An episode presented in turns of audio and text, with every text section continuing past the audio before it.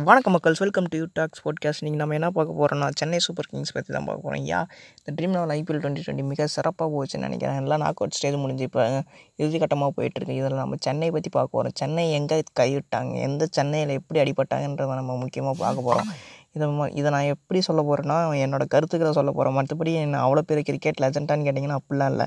என்னோட கருத்து மட்டும் தான் சொல்ல போகிறேன் அது கேட்குறது கேட்காதவங்க இருப்போம். இப்போ நம்ம Chennai Chennai super kings Chennai super கிங்ஸ்னாவே ஒரு சாம்பியன்ஸ் டீம் அது நம்ம எல்லாருக்கும் தெரிஞ்சுக்கணும் கிட்டத்தட்ட பத்து பிளே ஆஃப் போயிருக்காங்க. அவங்க பிளான் எல்லா பிளே ஆஃபும் போயிருக்காங்க. ரெண்டு ரெண்டு டைம் போல. ஏன்னா அந்த ரெண்டு டைம் அவங்க பேனாக இருந்தாங்க மற்றபடி எல்லா டைமும் போயிருக்காங்க. டோனி வந்து எல்லா டைமும் போயிருக்காரு. Play off in time in fact CS CS first time வந்து மும்பை வந்து ஃபைனல்ஸ் வந்து விளாட்றாங்க எப்படின்னா டோனி இல்லாமல் ஒரு time rising Pune super giants கூட மும்பை விளையாடிருக்காங்க அப்போ கூட ஆப்போசிஷனில் டோனி இருந்திருக்காரு.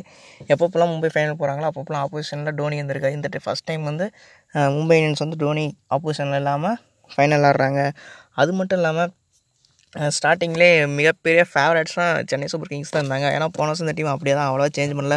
ஒரு ஒன்று ரெண்டு மூணு சாம் கரன் பிஎஸ் சாவல் அந்த மாதிரி தான் ஆளுங்க இருந்தாங்க தவிர மற்றபடி பெரிய சேஞ்செலாம் ஒன்றுமே இல்லை. சிஎஸ்கே டீமில் அதே சிஎஸ்கே டீம் தான் ஸ்குவாட் தான் வந்துச்சு. ஃபஸ்ட்டு மேட்ச் எடுத்தோன்னே மும்பை இந்தியன்ஸ் கூட அது மிகப்பெரிய சாம்பியன் டீம் மும்பை இந்தியன்ஸ் ஈக்குவலான டீம் மும்பை இந்தியன்ஸ் கூட வச்சோடனே அசல்ட்டாக ஜெயிச்சிட்டாங்க. சென்னை சூப்பர் கிங்ஸ் ஓ சூப்பராக சென்னை சூப்பர் கிங்ஸ் மறுபடியும் ஃபார்ம் ஆயிடுவாங்க மாஸ் எல்லாம் எந்த முறையும் கப்பு நம்மளே தான் அப்படின்னு சொல்ல ஆரம்பிச்சிட்டாங்க. பட் என் இன்ஃபேக்ட் என்ன ஆயிடுச்சுன்னா அடுத்து ராய்டுக்கு அடிபட்டுச்சு. ப்ராவோ வந்து சிபிஎல் முடிச்சுட்டு வந்தோடனே அவர் கொஞ்சம் இன்ஜுரி அதனால் இவங்க ரெண்டு பேரும் ஆட வரல. அது இல்லாமல் ஸோ என்ன ஆச்சுன்னா ஓப்பனிங் நிறைய பேர் ட்ரை பண்ணாங்க. ரைனா முக்கியமாக ரைனா வந்து அவர் சம் ரீசன்ஸ் அது என்ன ரீசன்ஸ் என்னன்னு கரெக்டாக யாருக்கும் தெரியல.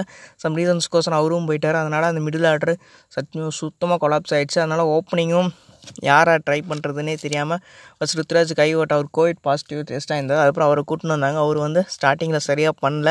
அதுக்கப்புறம் இவரை ஜெகதீஷன் கூட்டு வந்தாங்க. ஜெகதீஷனும் சரியாக பண்ணலன்னு அதுக்கப்புறம் ஃபேப் டூப்ளேசி ஓப்பனிங் இறக்கி விட்டு இவங்க மிடில் ஆர்டர் பண்ணியிருந்தாங்க சிஎஸ்கே மிகப்பெரிய தப்பு என்னென்னா அவங்க ஏஜ் ஃபேக்டரும் முக்கியமாக சொல்லலாம். என்ன தான் எக்ஸ்பீரியன்ஸ் இருந்தாலும் இப்போ மிடில் ஓவர் பார்த்தீங்கன்னா மற்ற டீம்லாம் பார்த்தீங்கன்னா க்யூக் சிங்கிள் சிங்கிளாக இருக்கிறத டபுளாக கன்வெர்ட் பண்ணாங்க அந்தமாதிரி நிறைய இருக்கீங்க டபுளாக இருக்கிறத இவங்க சிங்கிளாகவே ஓடுறாங்க. அதனால் ஷார்ட்டேஜ்னு ஒரு டென் ஃபிஃப்ட் ஒரு டுவெண்ட்டி ப்ளஸ் ரன்ஸ் வந்து அதிலே போயிடுது அது அது மட்டும் இல்லாமல் இப்போ ஃபீல்டிங் பார்த்தீங்கன்னா அவங்களால அவ்வளோ எஃபெக்டிவாக இருக்க முடியல.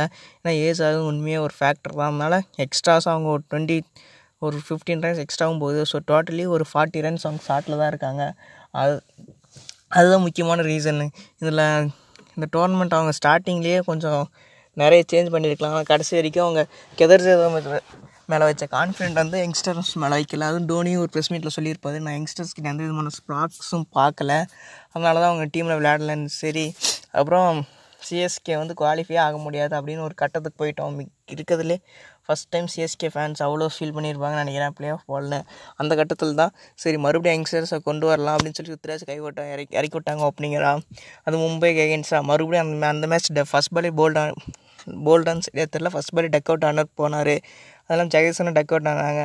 சரி மறுபடியும் ஸ்குவாடை சேஞ்ச் பண்ணிடுறாரு மொத்தம் இல்லை நாங்கள் பரவாயில்ல ஒரு மேட்ச் தானேன்னு சொல்லி மறுபடியும் ஸ்குவாடை அதே ஸ்குவாடோட வராரு. வந்து இறங்குறோம். ருத்ராஜ் கைவோட த்ரீ ஃபிஃப்டி கன்சிக்யூட்டிவாக மூணு ஃபிஃப்டி அடுத்து மூணு மேட்ச்லேயும் அடுத்து மூணு ஃபிஃப்டி அடிக்கிறது. அந்த மூணு மேட்ச்சில் சிஎஸ்கே வின் பண்ணி சிஎஸ்கேவும் ஒரு நல்ல பாயிண்ட்ஸ் டுவெலில் வராது அதாவது தேவையான இந்த ஐபிஎல் தான் எல்லோரும் டுவெல் பாயிண்ட்ஸோட முடிக்கிறாங்க. அது மட்டும் இல்லாமல் செம்ம கம்பேக் சிஎஸ்கே இந்த ஃபஸ்ட்டு ஸ்டார்டிங்கில் பண்ணியிருந்தா கூட கப் அடிச்சிருக்கலாம் கூட சொன்னாங்க. சரி பிளே ஆஃப் கூட போயிருக்கலாம். ஆனால் அது தோனி கொஞ்சம் ஸ்பார்க்கில் ஸ்பார்க்கில்னு விட்டார். கடைசியாக துர்தாஸ் கைவோட் வந்து அவர் தான் சிஎஸ்கேலேயே மூணு டைம் கன்சிக்யூட்டாக ஃபிஃப்டி அடிச்சிருக்காரு. இப்போ கண்டிப்பாக ஃபைண்ட் ஆஃப் தி டோர்னமெண்ட் சொல்லலாம். அது மட்டும் இல்லாமல் நம்ம சுட் சுட்டி கலந்து சாம் கர்னு சொல்லலாம். நல்லா பர்ஃபார்ம் பண்ணிக்கிறாங்க. என்ன தான் கொஞ்சம் பேட் சீசன் ஃபார் சிஎஸ்கே வந்தாலும் கொஞ்சம் கொஞ்சம் இந்த ருத்ராஜ் கை கைக்வாட் சாம் கரன் போன்ற யங்ஸ்டர்ஸ்னால.